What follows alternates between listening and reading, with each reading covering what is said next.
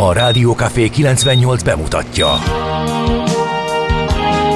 A Fekete Erdőn is túl, a város szélén, a hatos számú korteremben, egy olyan városban, ahol a vészhelyzetek mindennaposak, és bármi megtörténhet. És meg is történik.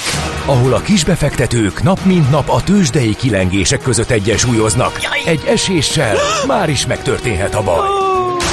Segítség! Csak négy doktoron múlik a biztos felépülés. Doktor urakat várják a négyes műtőben. Egy fáradt, de mindenre elszánt és profi csapat vigyáz az egészségre minden reggel. És kik ezek a kitartó szamaritánusok? Négy orvos, egy módszer és egy bögre kávé. Ács Gábor, Gede Balázs, Kantor Endre és Mihálovics András. A főorvosi szobából pedig Profit professzor adja helyes diagnózist.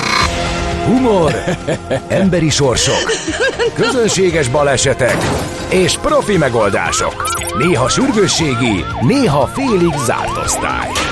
A Gazdasági Muppet Show minden hétköznap reggel. Te is figyelj! Neked is írjuk a receptet! De miért? Ha nincs pénzed azért, ha megvan, akkor pedig azért. Millás reggeli.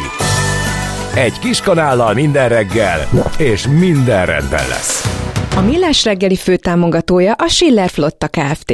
Schiller Flotta is rendtakár. A mobilitási megoldások szakértője a Schiller Autó tagja. Autók szeretettel. A Millás reggeli főtámogatója az üzleti kihívásokra választadó, rugalmas IT és telekommunikációs szolgáltatásokat nyújtó Magyar Telekom.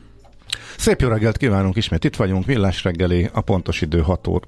Hát, Hát, annyi, 6 óra 34, igen, de lényeg az, hogy itt van Várkonyi Gábor. és Ács Gábor is bemutatja nektek a csütörtök reggeli iskola rádiót. Mi nem? Most ez azért, mert uh, Azért. utaltam arra, hogy még nincs minden elrendezve, attól még minden időben, vagy kis késéssel el lesz rendezve, ebből még nem automatikusan következik, hogy itt borulni fog minden is. Nem, nem úgy jönnek nem majd automatikusan. A szignálok. Lehet, hogy egy icike-picikét, egy hangyányit, egy, a hangyányinak a töredékét nőtt az esély ennek, de most már csak azért is minden erőfeszítéssel teszünk azért, hogy ne így legyen. Impro fesztivál lesz, minden, nem, minden kiválóan fog működni, természetesen a mai adásban is, mint úgy mindig. Azt mondja, hogy a nyár utolsó előtti előtti napja van. Erre érdemes Micsoda? kész. Tényleg? Hát miért vé- véget ért a nyár eddig? És azért, mert volt egy-két felhősebb Ja, reggel. hogy te meg... így érted. Én úgy nem beszéltünk még idén az éjszakváltó hidegfrontról. Én Na. ezt mindig szeretem bejelenteni, de nem volt.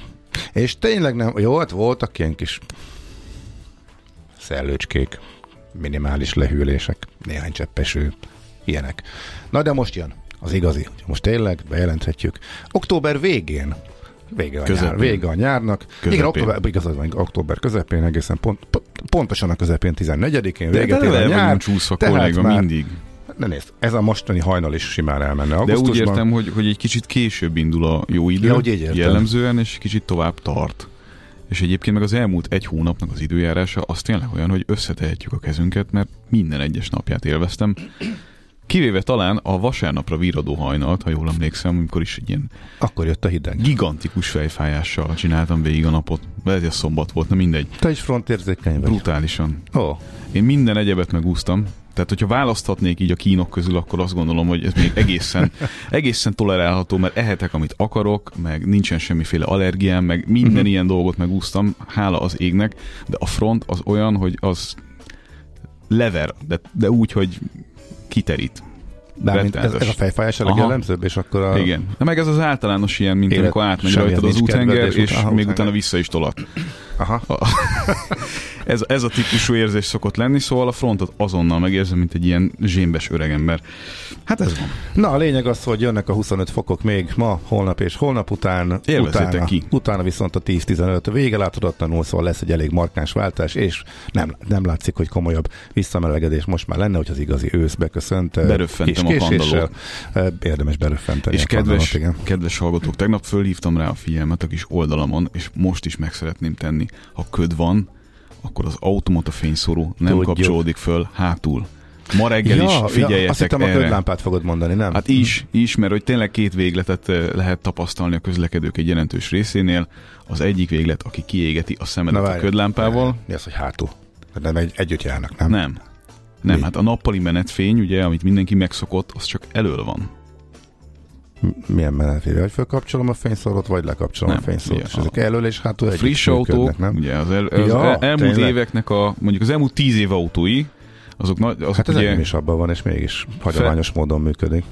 de hát a tiédben is van nappali menetfény, és hogyha van benne fényérzékelő, és általában a legtöbb autóban már van fényérzékelő, az nem kapcsolja föl ugye a Ja, ködös, de ezt- világos időben a hátsó ö, fényszórónak a helyzetjelzőit is. Én, hagyományos, manuális módon Te előre tekered. Én nem bízom abban sem, hogy a esőt letörli az eső érzékelő, mert általában rosszkor törli, nem akkor törli, amikor nekem tetszene, ugyanígy nem bízom a fényalapú fényszóró fölkapcsoló automatika Nagyon jó mechanikában sem. Úgyhogy Tudatos fényszóró ezért, használat. ezért volt nekem ez újdonság, amit most említettem. Hát de nézd meg! Tudatos fény, igen, fényszóró használó vagyok, így ezt. Ködben az embereknek egy jelentős része egyszerűen nem kapcsolja föl a, a lámpát, vagy fölkapcsolja akkor is, amikor előtted megy, ugye, és ködzáró fényjel vakít. Érdekes, ezt még nem tapasztaltam, hogy hátulról belefuthatná sötét Pedig, autókba. pedig de. Igen, jó, oké, ezt akkor jó, hogy elmondtad, majd akkor én is jobban figyelek. rá. Figyeljetek oda, Olvasztom a szemet, hogy nincs előttem egy sötét jármű. kedves hallgatók, névnapokat elmondjuk? Uh, igen, ha, Olyan már, ha te már megnyitottad, akkor parancsolj.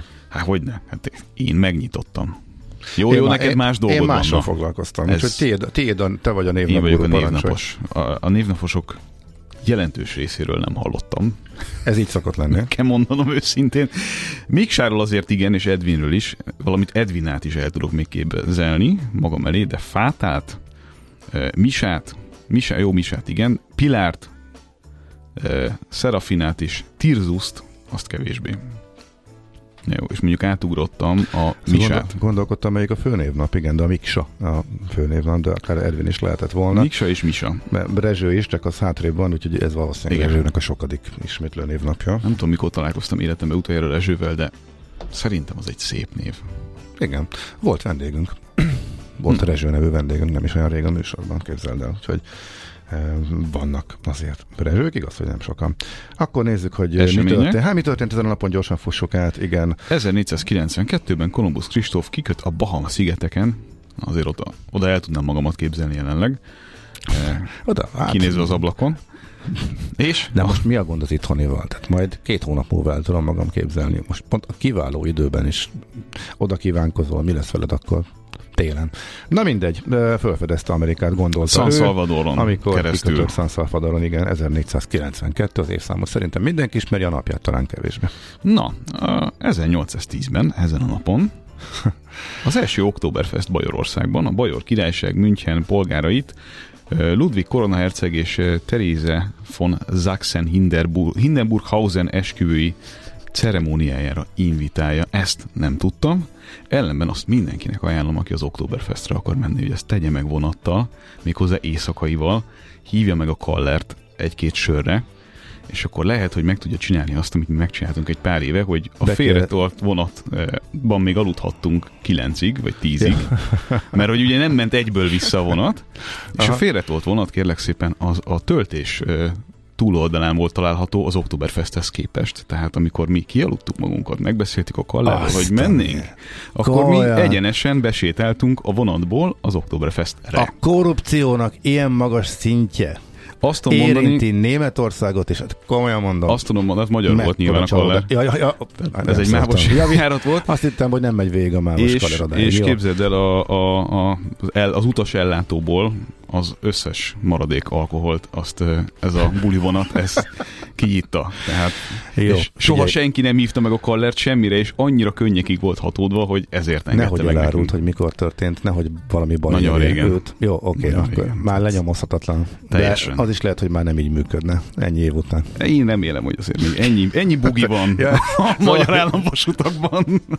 Oké. Különösen mostanában ilyen nehéz időkben. Na jó, hát nekem utolsó tapasztalatom az volt, hogy az éjszaka kellős közepén leszállás nem megy tovább.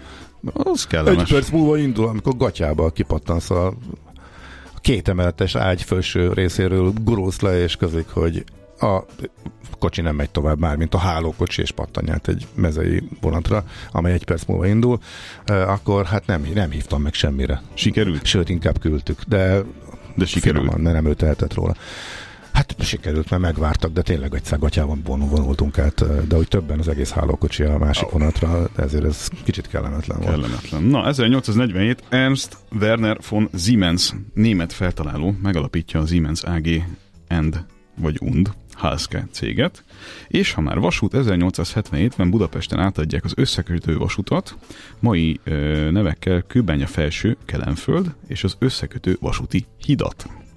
Ami mellé építettek utána egy közúti hidat, és először Lágymányosi híd, majd Rákóczi híd néven fut, ezt e, tudjuk. Hát figyelj, gyorsan akkor még megnyílik, megnyílik az Alcatraz, mint szövetségi börtön, 1933, mi, mi, Á, mi nyitott még meg? Magyar, fontosabb... Nemzeti Galéria 75. Kihagytam valamit? Fontosabb, hogy uh, Stalin ezen a napon a Szovjetunió első számú vezetőjeként uh, leváltja Trockit hát, a kommunista pártból. Kétségkívül. Hogy rohadjonok mind a kettő, hol van, ezt tudom mondani. hát igen, ez azért, igen, érthető. Születésnaposok, Pavarotti, 35-ös, Gurácsi Lajos, magyar festőművész, 1882-ben született, Carlos néven elhíresült terrorista, 1949, um, Parti Nagy Lajost elköszönjük mindenképpen, 1953-ban született, tehát ma ő 70. születésnapját ünnepli, úgyhogy a legfontosabb születésnaposokat. És a farkas embert sem mondod. Ja, hát akkor meghagytam neked. 1968, bár én nem láttam a filmet, de ez még nekem is megvan. Hugh Jackman Golden Globe díjas ausztrál színész szület. Folytatódik a millás reggel, itt vagyunk továbbra, eh, mit írnak a lapok? Hát ha ez igaz, gondolhatja az ember, a 24.hu eh, cikkét eh, olvasgatva, eh, természetesen ilyen csak név nélküli források alapján lehet fölvetni, de többen is a cikk alapján azt vélelmezik, hogy van összefüggés a központi statisztikai hivatal egyik vezetőjének a távozása és a lesújtó GDP adat között váratlanul távozott a statisztikai hivataltól a Nemzeti Számlák főosztályvezetője. 27 éve számolta ő a GDP-t, és több forrás is azt erősítette meg, hogy a GDP adat miatt érzett kormányzati elégedetlenség és a szakember távozása között összefüggés van. A KSH-nál természetesen ezt cáfolták, az érintett pedig nem volt hajlandó nyilatkozni. Az az elmúlt évtizedekben az a gyakorlat, hogy a nagy tudású statisztikusok, hogyha változás is van, akkor azért a szakmán belül helyezkedhetnek el. Itt most nem az történt, az pedig ténykérdés, hogy a várakozásoknál sokkal rosszabb GDP adatok jöttek le, jöttek ki, és hát néhány voltak elemzői prognózisok, és az elemzőknek a prognózisai az idén, az év folyamán folyamatosan alacsonyan, alacsonyabban voltak, mint a jegybank, illetve a, kormányzati előrejelzés. E, most lényegében ehhez igazolott a valóság. E, ez jött ki a, a KSH-tól tény adatként is e, de azért a, a plusz másfél százalék helyett mínusz fél százalék váltás az sokként érte. Ezt ők maguk is elismerték, a kormányzati vezetőket is, és a, arról már volt szó itt a műsorban is, Mik a, a magyarázatkeresés az Mik voltak a kilátások? Mert gondolom erről beszéltetek az elmúlt hetekben. Hát a, kilátá, a kilátás Mármint, hogy... mínusz nulla volt már a konszenzus a piacon. De hogy most a, ezután mik a Most nagyjából beállt és mindenki a kis recesszió, tehát ez a Maradunk itt. Min, mínusz. Hát ez, ez állt be most. Aha. Illetve ezek nagyon lassan csökkentek már, mint a piaci konszenzus a GDP előrejelzésben esetben. Úgyhogy erről szól tehát a 24.hu-nak a reggeli vezető cikke. Természetesen a sajtóban elég sok elemzés, illetve hát háttérinformáció jelenik meg a Hamas és Izrael állam konfliktusáról, és most mindenki utána nézhet, hogy a történelmi előzményeknek is, ami ezt a konfliktus, hát nem az, hogy okozta, kiváltotta, csak nagyon... Szóval nagyon érdekes például a Mm, azt hiszem, hogy a 444.hu egyszerűen hozza az egyik brit csatornának, a Channel 4-nek az interjúját, ahol egyébként szerintem abszolút kiváló újságírói teljesítményt nyújtva beszélgetett és kérdez, kérdezett kőkeményen, mert hogy nyilatkozott a Hamas szóvivője is. És abból a, az a gondolkodásmód az, az, az, az, az tök jó kiderül, hogy ők ezt hogy látják. Tehát a háromszor is visszakérdezve, hogy mi indokolja ártatlan civilek tömeges lemészárlását, az volt a válasz, hogy nem, nem ez a kérdés. Hát miért nincs szabad, miért nincs palesztin állam, miután ez ígéret. Én ennek, én ennek teret sem engednék, hogyha rajtam múlna, de nyilván én egy szélsőséges... De szerintem fontos, hogy elmondhassák ők is. Tehát szerintem ezekkel nincs mit beszélni.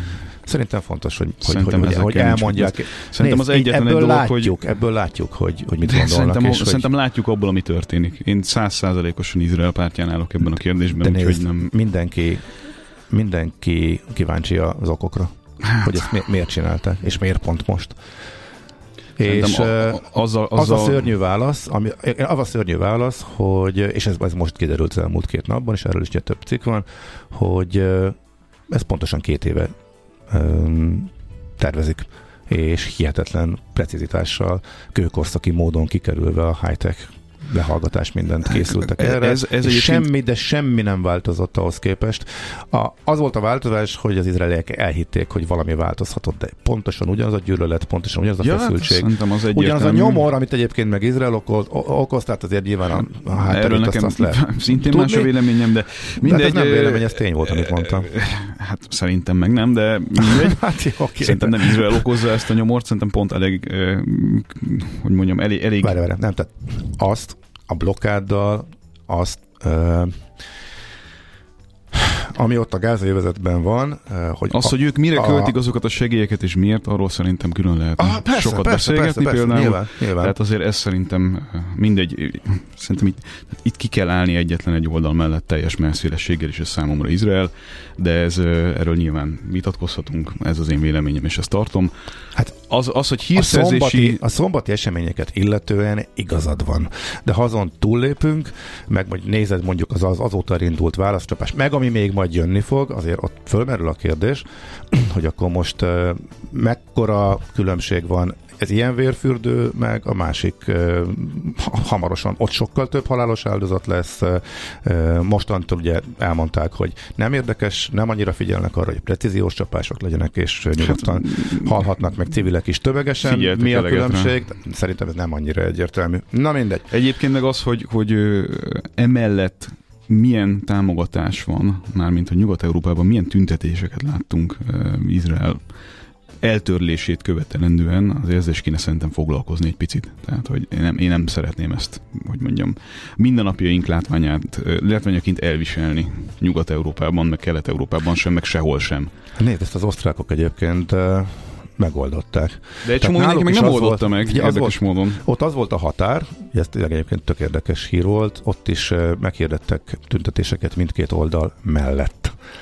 És ott volt egy határ, amikor egyre agresszívebb reakciók és csak kommentek a résztvevők között jöttek, és beindult ez, hogy és akkor Izrael államot a földszínéről eltörölni.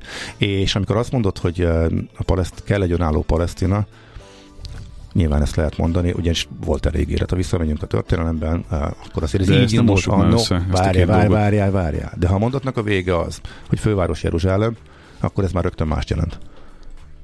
És akárki mondja, például ahogy Putyin is ezt mondja, tehát itt ugye, Hát, ez nagyon-nagyon nehéz. Minden, az, az, az, az, az, osztrák, figyelj, az osztrák rendőrség ezen a ponton azt mondta, hogy betiltja. Így nem nagyon lehet. helyes. Így nem lehet, és nagyon helyes, és ezzel mondjuk én is maximálisan egyetértem. Ahol van pénz 5000 balisztikus rakétára, ott nincs nyomor, írja nekünk az SMS író.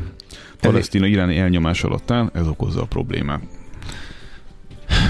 Az első fele sem igaz, egyébként. Tehát, Szerintem meg, de... de, de ne, igen, de ne... Valószínűleg ebben nem jutunk konszenzusra, de, de nem is akarunk, de az, hogy a tömegeknek a nyomora és a szűk kisebbség terror irányába elmegy, meg a fegyvercsempészet, ez a kettő nem annyi, tehát ezt nem lehet egybe mosni szerintem. Ez a fő, ez, az, ez, az, ez a fő különbség a, a között, amit igazából mondunk. Igen. Szerintem. Na jó. Nem ide akartunk kiukadni egyébként. Hanem, Nem baj. Várja, mit akartam csinálni? A tőzsdét akartunk mondani? Bejött Andi. Ö, de, vá- de, de még nem, várjál, várjál még előbb a Mindent tő... is. Jó, előbb még a tőzsdét gyorsan elmondjuk. Iskola rádió. Hol zárt? Hol nyit? Mi a sztori? Mit mutat a csárt? Piacok, árfolyamok, forgalom a világ vezető parketjein és Budapesten. A tőzsdei helyzetkép támogatója a hazai innováció vezető gyógyszeripari vállalata a Richter Gedeon nyerté. Parancsolj. Ugye, meghagytad nekem? Jó hangulat volt. Kicsit jó hangulat Mint volt. itt. Már korán reggel. Itt, hát ja, itt azért annyira szerintem nem, de a tőzsdéken sem annyira. Egyébként minek nevezzük, minek nevezzelek plusz, plusz 1-2 tized, 3 tized százalék. Hát, Oldalazó mozgás, hogy mit szoktak ilyenkor Hát. mondani? Hogy Keresi az irányt? plusz nulla, irány, iránykeresés, e, igen, igen, igen, igen. Ami egyébként érdekes volt, hagyjuk már az egészet. A Ronda Szandál, az volt az érdekes. A Ronda Szandál tőzsdei debütje. Én tényleg nem értem. Bejött a Birkenstock, amiről beszéltünk itt már az elmúlt hetekben. És A én azt vágyölő. tök- Vágyölőnek nevezted. A kiváló divatterméket, amire milliók cuppannak rá, aminek az el- eladása az égbe szökik, mert Marha hogy... kényelmes. É, persze, És kényelmes. egészséges is, valószínűleg. Így is van. De ettől még nem lenne... Ja, kapcsoljuk be Andit a tőzsde jelentésbe, mondja meg, hogy szerinted csúnya-e, most már tényleg szerintem ezt meg kell, hogy Nekem tudjuk. nem tetszik. Nekem nem. Jó, neked nem. Hát én se ilyen első randis kellékként gondolok rá. Nézd, szerintem ocsmány, de nagyon hasznos. Épp ezért rendkívül érdekes az elmúlt időszakban, hogy abszolút menő divat kellék lett, és, nem utcai csak ronda, és utcára, és kiment az utcára, és erre olyan tőzsdei történetet tudtak most építeni, olyan elképesztő áron tudták eladni, az más kérdés, hogy utána most az IPO árhoz képest tegnap azért lefele indult, és beadták kőkeményen. De, de, de ezt a divattermék dolgot, ezt elmagyarázod nekem, hogy ez egészen pontosan hogy van pozícionálva? Mert én valószínűleg egy kő alatt élek, és nem, Hát nézd, nem ismerem amikor- ezt, mert nem az első dolog, ami eszembe jut a Birkenstockról. Az igen, Nézd, amikor az egyre, szűk naci Birkenstock. figyelj, egyre nagyobb mennyiségben szép emberek utcán csinosan öltözve használják utcai lábbeliként, és ez nem köznevetség tárgya, hanem menőség, akkor szerintem mondhatjuk azt, hogy ez divattermék lett. És egyébként a története nagyon érdekes. Ez egy családi cég volt nagyon sokáig, és sokáig ráadásul azt a módszert alkalmazták, hogy elsőszülött fiú, és a többinek kus, tehát így akkor nincs vita, hogy mi az irány, és akkor megyünk előre. És ez fölrúgta valamikor 60-as években az, az akkori apuka, három gyerek érkezett, akik aztán vitatkoztak, ö, balhéztak, nem működött a dolog. Az egyiknek a felesége, aki egyébként sokat tett a márkáért, mikor elváltak, akkor még a nevet is használta, pereskedtek. Utána eladták, meg be, és végre behoztak egy külső vezérigazgatót, és ő elindult ez a, hát próbáljuk meg divat te, márkává is tenni, és bejött, és elképesztő módon rakétáznak az eladások, szóval tényleg nagyon érdekes, hogy hogy hova jutott, és hogy milyen elképesztő értékeltségi szinten sikerült tegnap bevezetnie, ami azért került a tőzsdejelentésbe, a New Yorki tőzsdére, úgyhogy a IPO ár alatt van, de az összes tőzsde a budapesti is eh, kis pluszban végzett, illetve egy-két kis mínusz volt Európában, hogy nagyjából így tudom összefoglalni akkor a tőzsdei jelentést. Tőzsdei helyzetkép hangzott el a hazai innováció vezető gyógyszeripari vállalata a Richter Gedeon nyerté támogatásával. Nos, itt van tehát Szoller Andi, most már ezt mindenki tudja. Most már legálisan is. Eddig csak Nem, illegálisan. Nem, eddig se volt, eddig se volt illegális, nagyon fontos volt, hogy megtudjuk a véleményedet ezekről a fantasztikus Mindig vannak ilyen hullámok. Hát volt egy időszak, amikor mindenki gumicsizmába közlekedett, még fényes napsütésben is. Ez olyan? Meg van Nem most hiszem, ez hogy a, három-négy év múlva ugyanezt fogjuk látni. Van most ez a most foci ez huligán look, gondolod? Na, erre kíváncsi vagyok. Uh-huh.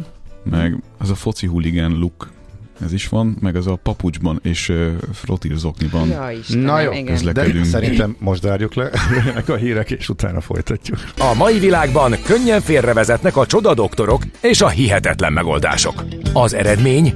Hája pocim marad, a fej még mindig tar, a profit meg az ablakban. De már is segítenek a legjobb orvosok. Doktor megelégedés, doktor higgadság, Dr. Vidámság és Dr. Nyugalom. Doktor úr, ennek össze-visszaver a GDP-je, a pulcosa meg egy csökkenő gyertya. Két végéről égette. Ezt visszakalapáljuk, és olyan hozamgörbénk lesz, amilyet még Dr. Alonso Mózdi sem látott. Millás reggeli. A gazdasági Muppet Show. Figyelem! Fogyasztása függőséget okoz. A Millás reggeli főtámogatója a Schiller Flotta Kft. Schiller Flotta is rendtakár. A mobilitási megoldások szakértője a Schiller Autó tagja. Autók szeretettel. A Millás reggeli főtámogatója az üzleti kihívásokra választadó, rugalmas IT és telekommunikációs szolgáltatásokat nyújtó Magyar Telekom.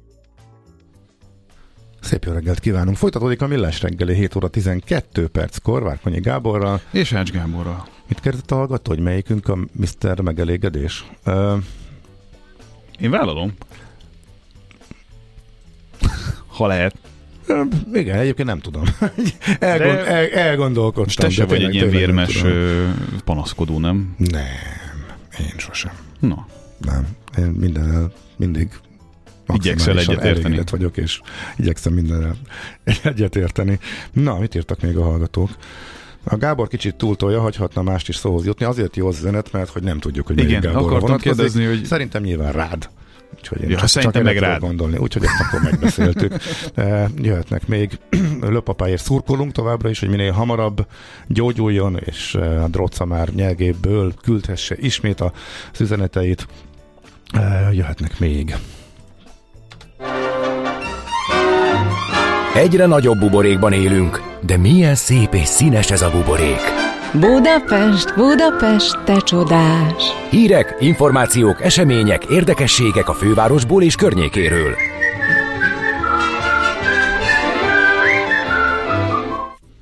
Bekészítettetek egy csomó érdekes témát, de nem sok lesz időnk. és Igen, igen, gyorsan kell, haladnunk kell. Leg, legfontosabbat, ö, talán ezért érint a legtöbb embert, ideiglenes forgalomkorlátozás várható a főváros több területén pénteken és szombaton a Magyarország-Szerbia labdarúgó mérkőzés miatt. Aha. Karbantartást végeznek a hármas villamos vonalán szombaton és vasárnap ezért a Mexikói úti végállomás és a Nagy Lajos Király útja Cobor utca között pótlóbusz közlekedik, és a 69-es villamos sem közlekedik a hétvégén.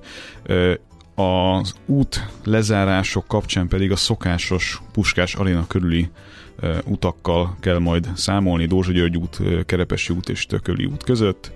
Ifjúság útja, Egresi út, Stefánia út és Hungária között, Szabó József utca, Császár András utca, stb. Tehát ami ott a környéken van, az nagyjából járhatatlan lesz, úgyhogy kerüljétek el nagy ívbe, hogyha nem akartok ott állni uh-huh. hosszasan a dugóban. Csak a headline, illetve a legfontosabb adat volt egy olimpiás kérdőív felmérése az Indexnek és a Pegapolnak, amiről én most hallok először, de valószínűleg ez Én is, az de én nem hibám. biztos, hogy ez bármit jelent. Nem biztos, hogy bármit is jelent. A lényeg az, hogy egyetérte ön azzal, hogy nagymintás felmérés volt, és nemrég végezték. Van, Néhány van ö, számszerű? Az eredmény persze ezt akarom csak elmondani. 58% mondja, hogy nem, és 42% mondja azt, hogy igen. De mi volt a nagy minta? Úgy értettem, hogy, Ja, hogy az, a- az van-e jelölve, hogy Ö, hány ezer ember, vagy Szerintem nincs, de lehet, hogy... akkor várjál. elfogadjuk, hogy nagy minta. Tehát, ö, Nagymintás online felmérés nincs, nincs, nincs, nincs. A 18 és 35 ö, közöttieknek több, mint a fele, a 36-45 éveseknek az 50 a az 56 és 65 közöttieknek csak a bő egyharmada, és a 66 felettieknek pedig csupán az egynegyede támogatná, tehát a fiataloknál Nagyobb ahogy az, ahogy az, arány. igen, ahogy az ördögi Roy mondja, 50-50, de fölötte pedig kicsit, sőt nem is kicsit egyértelműen csökken a rendezési eh, kedv. Az idősek bizt, úgy, gondolják, hogy hát én azt már, ha nem érem meg, akkor minek? Ilyen egyszerű lenne, kicsit furcsa. Mindenesetre a fő szám az az, hogy eh, eh, 58%-a nem, és 42%. Belefér még egy? Vagy? Az, igen, persze, mondj gyorsan. Újabb közlekedés biztonsági ellenőrzést tartottak a fővárosi rendőrök az illegális gyorsulási versenyek visszaszorítására. Aha. Nagyon helyes. Budapesti rendőrfőkapitányság közlekedés biztonsági akció keretében estétől másnap reggelig ellenőrizte a forgalomból a másokra veszélyt ellenőrizte a forgalomból. Aha.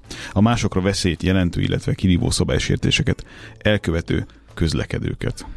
Oké, okay, de hát ott voltak akkor és éjjel, ahol ezek szoktak menni? Vagy hát te, szerintem ugye... ez csak így lehet csinálni. Jó, te... mert, akkor, mert akkor értem. Igen. Az egy jogos, jogos kérdés, hogy mi volt a kérdés, ezt lehet, hogy nem mondtam el, csak hogy olimpia. Szóval egyetérte ön azzal, hogy Budapest adjon otthon a 2036-os nyári olimpiának ez volt a kérdés. És Erre jött többen ki. is megkérdezték, hogy mi volt a kérdés. Úgyhogy... Ezek szerint annyira szaladtam, hogy kimaradt, és akkor elnézést kérek. Erre volt a, az 58 százalék. Mi volt a kérdés? Nem, igen. És 42 százalék, igen. Nekünk a Gellért hegy a Himalája. A Millás reggeli fővárosi és agglomerációs infóbuborékja hangzott el időről időre fölmerül Amerikában, hogy hát ez a vég nélküli adósság növekedés, ebből bizony komoly problémák lesznek, az adósság hegyek sem nőnek az égig, illetve nem nőhetnek. Na de, de ezt hallgatjuk már 20 éve, aztán csak nő, csak nő. Épp ezt és akartam most... mondani, hogy azóta hallgatjuk ezt, amióta elfogy az olaj, és mindig több van. Igen, de most ismét szokatlanul sok befektetési guru is ezzel foglalkozik, az USA rekord adóssága az fenntarthatatlan, a költségvetési viták is vannak, politikában is ez vaskosan átszűrődik. A vonalban itt van velünk Pogácsa Zoltán, közgazdász, társadalomkutató, a Sopron Egyetem docense. Jó reggelt! Jó reggelt! Igen. Sziasztok. Most ez miért került ismét napirendre, illetve hogy most sokkal súlyosabb a helyzet, vagy ez csak a régi lemez és a politika csavarodott rá sokkal jobban? Ez egy régi lemez, mert mielőtt bármit is mondunk erről a kérdésről, szerintem azt nagyon fontos leszögezni, hogy ez az egész ez egy politikai cirkusz, gazdasági értelemben ennek nincs értelme, ugyanis egy állam a saját valutájában egyszerűen nem tud csődbe menni. Na ezt Tehát akartam kérdezni, fontos. olyan örülök neki, hogy ezzel kezdted, hogy van ez a közkeletű vélekedés, és nem akarom a, a belét folytani a szót, de hogy mégiscsak arról van szó, hogy tulajdonképpen ők mondják meg, hogy mi mennyit ér, innentől fogva meg ez egy nehezen értelmezhető ügy, nem? Vagy, vagy rosszul látom, hogy kihagyunk itt ebből valamit, ebből a képletből? Igazából az a helyzet, hogy egy ország kétféleképpen vett fel adósságot, az egyik az, hogy a saját valutájában, a másik pedig egy másik állam pénznemében. Na most nyilván a másik állam pénznemét nem tudja nyomtatni, mondjuk az Egyesült Államok esetében, hogyha ilyenben vagy euróban svájci frankban venne fel adósságot, ezt nem tudja nyomtatni, de ez az adósság, amiről itt beszélünk, ez messze túlnyomó többségében amerikai dollárban áll fenn, már pedig azt ugye a, a Fed létre tudja hozni, tehát valójában ez az egész sztori, hogy ezt egyébként nagyon ritkán mondják ki, érdekes módon, aki egyszer kimondta pár évvel ezelőtt, az pont Donald Trump volt, erre szokták mondani, hogy a az álló óra is naponta kétszer megmutatja a pontos időt. Uh, valahogy fura módon van egy ilyen fura konszenzus, hogy el kell játszani ezt a színjátékot, mint hogyha ez egy valódi probléma lenne. Ez igazából a politikai pártoknak a zsarolási uh, potenciáljáról szól, és nem pedig arról, hogy itt valami fajta tényleges államcsőt fenyegetni. De hát bele is, bele is bukott egy, egy vezéráldozat, ugye az egyik nagy pártnál. Igen, és ez rendszeresen megtörténik, és aztán a végén azt, az van, hogy aztán mégis valahogy kiegyeznek, vagy legalábbis ugye eljátszanak ilyen nagy kiegyezéseket. Ezek igazából a költségvetés körüli uh, ilyen, uh, hogy mondjam, alkudozásokhoz, harcokhoz kellenek ezek, ezek a fenyegetések. A végén mindig az van, hogy valami fajta nagy kompromisszum megköttetik. Uh, most egy kicsit bonyolultabb valóban, tehát itt most uh, kicsit elhúzódik, és nagyobb áldozatok vannak, de úgyis tudjuk, hogy az lesz a vége, hogy a két párt megköt valami fajta megállapodást. De amúgy ez az adóssághegy tényleg az égig nőhet. Tehát nincs olyan veszély, hogy egyszer csak ez valamiképpen leomlik, és egy komoly gazdasági válságba torkolik az egész. Volt egy 15-20 évvel ezelőtt egy Reinhardt Rogov szerzőpáros, akik egyébként írtak együtt egy baromi jó könyvet az adósság történetéről, This Time It's Different, ez most más címmel, és nem ebben a könyvben, hanem egy más, ugye azért volt ez a címe, mert mindig minden generáció azt mondja, hogy ez most más, és, és nem ebben a könyvükben, hanem egy, egy, egy ilyen kutatási paperben ők publikálták, hogy lenne egy ilyen mágikus vonal, hogy valahol 90% fölött már írtózatosan veszélyessé válik az adósságállomány, és hogy afelé nem szabad nőni. És akkor ezt elkezdték ilyen készpénznek venni, és elkezdték használni egyébként például az euróval kapcsolatos vitákban is, ezt a Reinhard Rogov paper majd utána jött három PhD hallgató, meg kutató az Amherst Egyetemről, és kimutatták, hogy ebben a paperben óriási adatkezelési hibák vannak, adatbázis hibák vannak, számolási hibák vannak, és mire Reinhard és Rogov visszavonta ezt a paperjét, addigra úgy elterjedt ez a nézet, hogy itt vannak ilyen titkos határvonalak valahol, hogy ezt mind a mai napig gondolják emberek, de ezek, ezek, ezek az ilyen típusú mérések, ezek egyszerűen vissza vannak vonva, ez nincsen.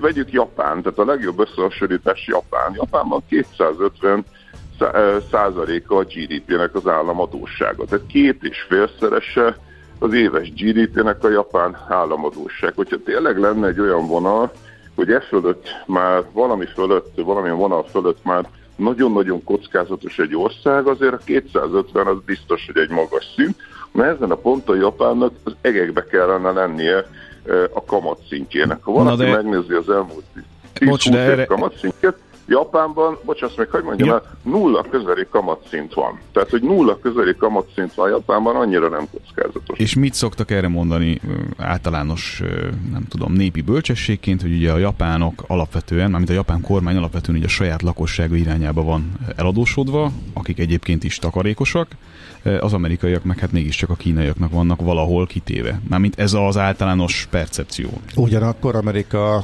Amerikába hordja az egész világ a pénzét, van, tehát, tehát Amerika mondják bármeddig meg, hogy eladósodhat, amit szabad Jupiternek, azt mondjuk Magyarországnak nem. Most Magyarországot Ugye, én pont nem kevertem volna ide, de, de ez... ez Magyarországot a... én se keverném bele, mert Magyarország sok szempontból egy, egy, egy, egy, egy bonyolult és külön történet, amit, amit érdemes mm. majd egyszer boncolgatni, de ide most nem keverném. A japánok adósságának is igen, a többsége valóban befelé adósság. Annak szerintem igazából abban az értelemben nincs pontossága, hogy melyik irányba adósodik el, mert ugye itt is volt ez, hogy akkor majd a, a kínaiak, akik ugye tényleg, hiszen az történt, hogy a kínaiak túlságosan sokat exportáltak többek között az USA-ba, valamit csinálni kellett azzal a felhalmozódott pénzzel, és a kínaiak ebből vásároltak állampapírokat. Ugye nagyon régen van ez a mondás, hogy na de mi van akkor, amikor a kínaiak elkezdik eladni az amerikai állampapírokat, az a helyzet, hogy ezt már elkezdték. Tehát amikor elkezdték eladni az állampapírokat, önmagában semmilyen komolyabb probléma nem lett belőle. Tehát ez is egy ilyen, ilyen félelem, amitől tartanak, hogy na és akkor, de egyébként Szaudiak is tartanak ilyen pénzeket, szóval Japán is egyébként, tehát hogy világ sok országának van amerikai dollárban felhalmozott megtakarítása, és pont azért egyébként, mert hogy ez egy biztonságos megtakarítási forma. Tehát pont azért vásárolnak a világ különböző országai amerikai állampapírt, mert ez a legbiztonságosabb állampapírforma. Oké, okay, akkor ez így is marad. Én azt gondolom, hogy itt nincsen semmifajta komoly összeomlási veszély. Egy színjátékot látunk.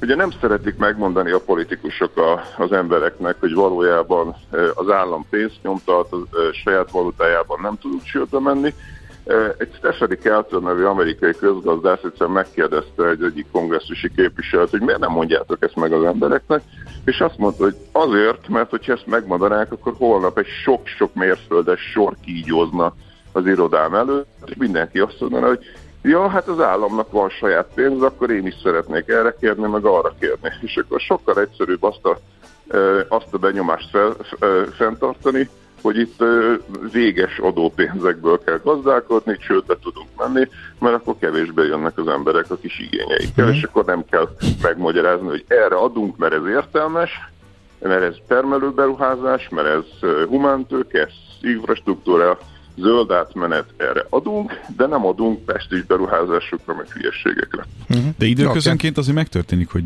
nem fizetnek mondjuk közalkalmazotti béreket amikor eljutunk Így van, de ez ugyanúgy a cirkusz része. Tehát, hogy ahhoz, hogy ez Tehát a cirkusz hiteles legyen, uh-huh. így van, ahhoz, hogy ez a cirkusz hiteles legyen, ehhez mondjuk, mit tudom én, egy-két hónapig ez, ezt el kell játszani, és akkor leállnak intézmények, meg nem fizetnek béreket, és akkor még hitelesebb, hogy itt lehetséges ez összeomlás. Hmm. Oké, okay, nagyon szépen köszönjük, köszönjük hogy felvilágosítottál, illetve a hátteret hozzátetted. Szép napot, jó munkát! Szia! Szép napot, sziasztok! Pogács az Oltánnal beszélgettünk közgazdásszal, társadalomkutatóval, a Sopron Egyetem docensével. A csalás nem vészel, csak átalakul. Napjaink átverései a digitális térbe költöztek. Kis odafigyeléssel ezek jó része elkerülhető, a többire pedig lehet készülni. Erős jelszavak, kétfaktoros és biometrikus azonosítás, adatvédelem. De a nulladik faktor a tudatosság. Ne feledd, a csalás nem vészel, csak átalakul. Nulladik faktor. A Millás reggeli digitális biztonsági rovata következik. A rovat támogatója a digitális világunk biztonságáért dolgozó Mastercard. Hát beszélgettünk itt eh, sok mindenről az elmúlt két eh, alkalommal, leginkább ijesztő számokról, a magyar piacról, illetve a um, bank számlához kapcsolódó csalásokról, de hogy néz ez ki eh, globálisan egyáltalán? Mi től ugrott meg eh, ennyire a visszaéléseknek a eh, száma? Mik az alapvető trendek? Erről faggatjuk Mondovics Pétert, a Mastercard marketing menedzserét, aki itt van velünk a vonalban. Jó reggel! Jó reggelt! Sziasztok, jó reggelt! Gigantikus szám állít nekem az első sorban 5 billió dollár. Az, az micsoda? Hát ezt helyezzük kontextusba. Tehát, hogy most mindenkinek kinyílt a pupillája, 5 millió dollár. Mi ez? Hát ez két dolog. Az egyik az az éves e-commerce forgalom.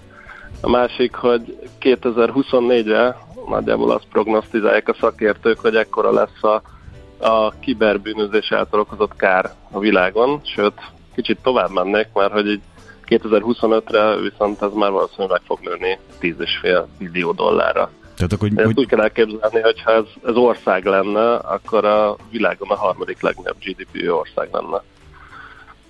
És hova megy ez a gigantikus mennyiségű pénz? Mi van benne ebben? Milyen jellegű csalások, hogy pontosan? Ebben gyakorlatilag az összes ö, olyan jellegű digitális csalás, ahol egyrészt vagy pénzt emeltek le, direkt módon bankszámlákról, vagy mondjuk zsaroló vírusokat helyeztek el cégeknél, és így megbénították a működésüket, és, és így csaltak ki pénzt a, a, a cégektől.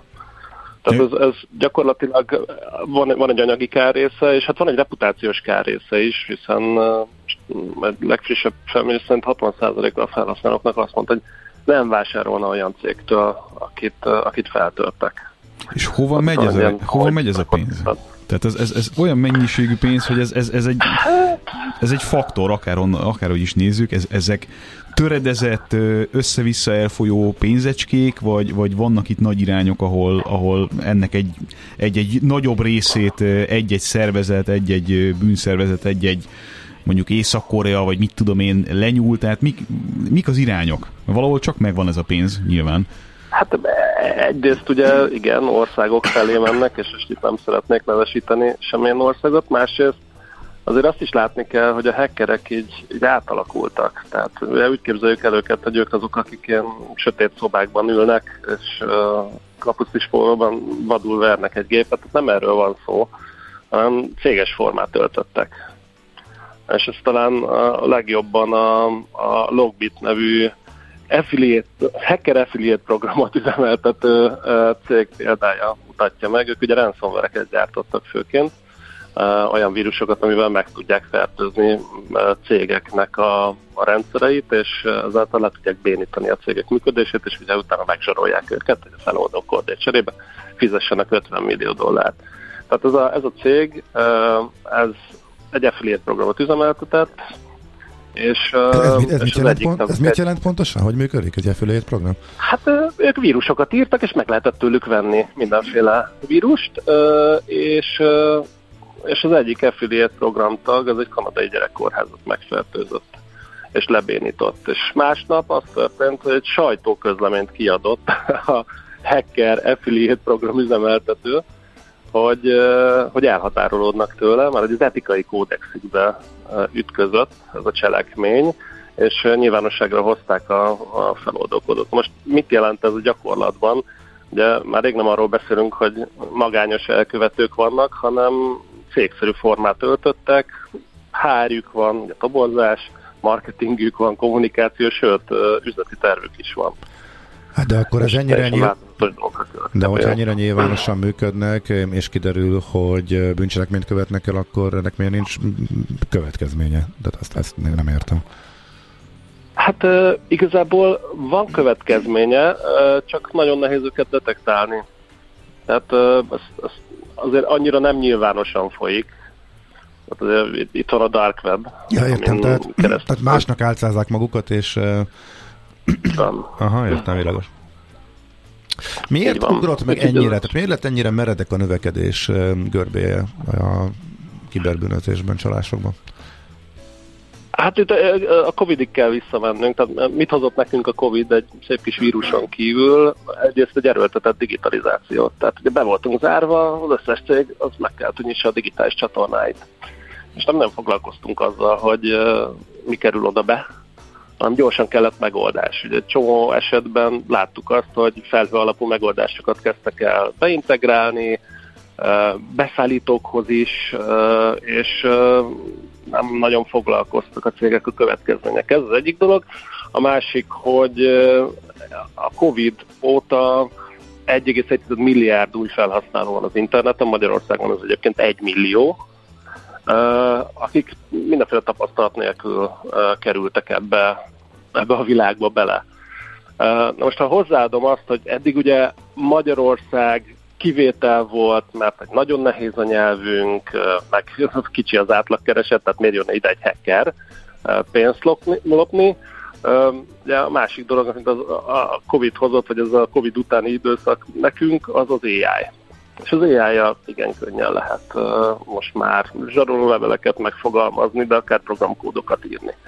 Tehát így olcsóbb lett, egészen egyszerűen, meg hozzáférhetőbb lett a technológia, amivel a, a hackerek dolgozni tudnak. Uh-huh. Kik vannak a legnagyobb... Ugye, vagy... Igen. Aha, kik, legnagyobb... Mondjad? Kik vannak a legnagyobb veszélyben? Kikre lőnek most? Mik a, kik és mik a fő célpontok? Hát a legnagyobb veszélyben a felhasználó van. Ugye az esetek döntő többségében legyen céges támadás, vagy legyen privát támadás is, a felhasználói hibákon úszik el a dolog általában. És a, a hackerek arra is rájöttek, hogy nem érdemes céges infrastruktúrákat támadni, mert hogy ugye ez nagyon jól meg van erősítve. Tehát amit megtanultunk az elmúlt tíz évben, az az, hogy hogyan védjük a rendszereinket. Viszont nem tanultuk meg, hogy hogyan védjük a felhasználóinkat. És nagyon-nagyon egyszerű bejutni felhasználókon keresztül. Ugye régebben, két-három éve voltak az unokázós csalások, most vannak a banki csalások, amikor ugye a bank nevében próbálnak pénzt kicsikarni a, a delikvenstől, de van még egyszerűbb, ugye ki nem kapott a logisztikai cégektől SMS-t, hogy, hogy a szájtmányával baj van, vagy ki nem kapott a Netflix-től egy e-mailt, hogy bizony meg kéne újítani a fizetési információkat, mert gond van. Uh, úgyhogy ez az egész az így egyszerűbb lett, és, és alapvetően a felhasználók érzelmeire hatnak ezek a támadások, és általában azt mondom, mondjam, hogy sikeresek, mert hogy behozták ezt a pszichológiai faktort is.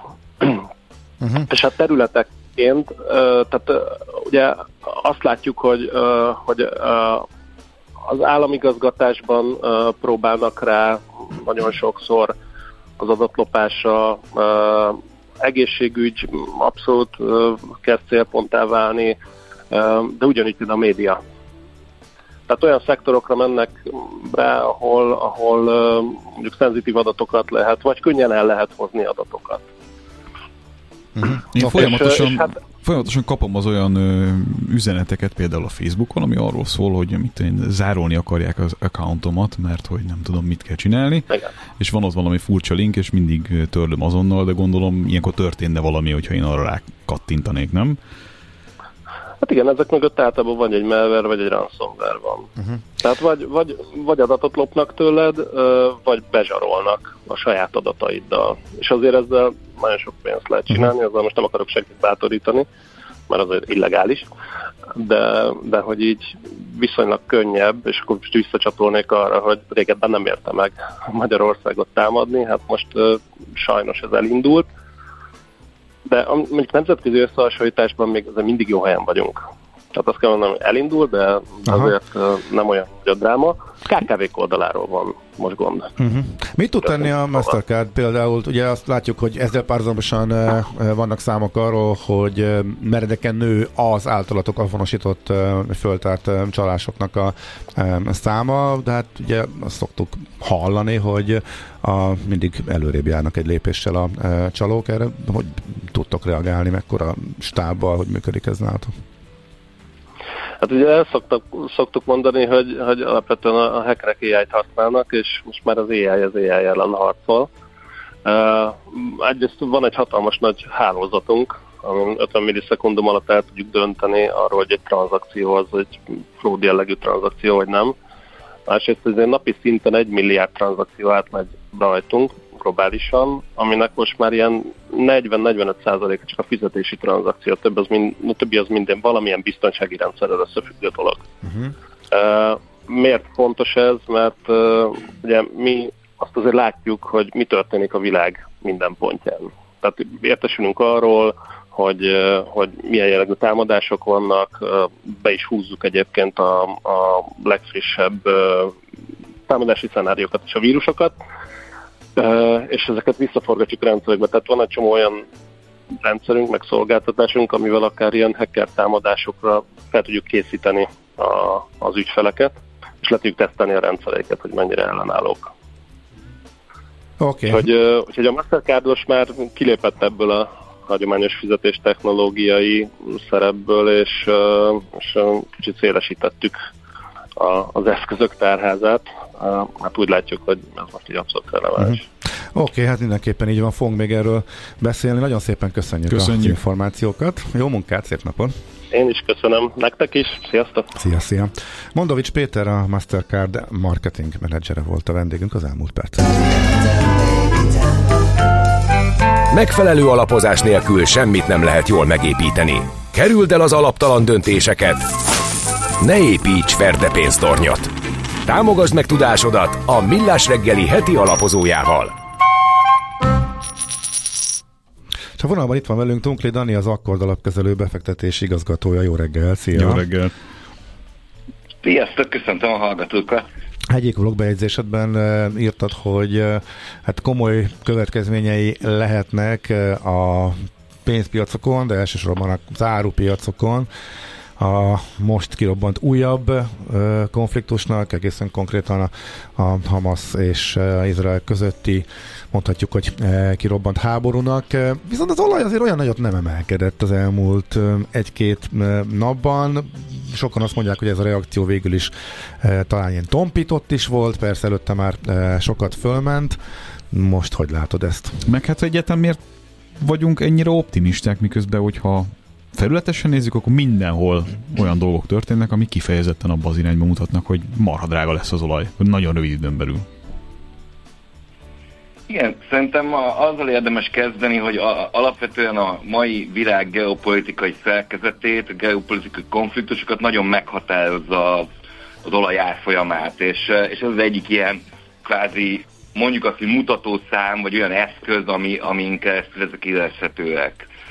És, és azt láthatjuk, hogy alapvetően ezek a kínálati sokkok, ezek nagyon gyorsan változtatják a helyzetet, és hát ilyen volt ez a most hétvége is, de, de el tudunk képzelni még a következő 12 hónap olyan sokkot, ami, ami magasra, átmenetileg magasra löki az olaj árfolyamát, és ez ugye kihat nyilván a monetáris politikára, az infláció, és ugye emiatt is így a monetáris politikára, és ugye egyáltalán a tőzsdékre. Úgyhogy alapvetően mi azt gondoljuk, hogy ezek a kínálati sokkok, ezek úgy lesznek rendezve, hogy igazán a magas ár az megoldja önmagát, mert nyilván az, az le fogja csökkenteni a keresletet, de ettől még lehetnek ilyen sokkok bőven. Ez mit jelenthet, mennyire pattanhat föl? Hát azért a bőven száz fölötti olajár az sokkoló volt, eh, amikor kitört a, az eh, orosz ukrán háború, de azért utána elég markánsan visszaesett, és az elmúlt időszakban kezdett újra emelkedni. Hogyha a geopolitikai feszültségek nőnek, hogyha, és ezt pont veletek beszéltük többször is, az oroszoknak kifejezetten érdeke lehet az amerikai elnökválasztáshoz közeledve az olajárnak a, a magasan tartása, akkor ez meddig tarthat, miközben recessziós veszélyről is hallunk, az meg inkább az ellentétes irányba mozdítaná.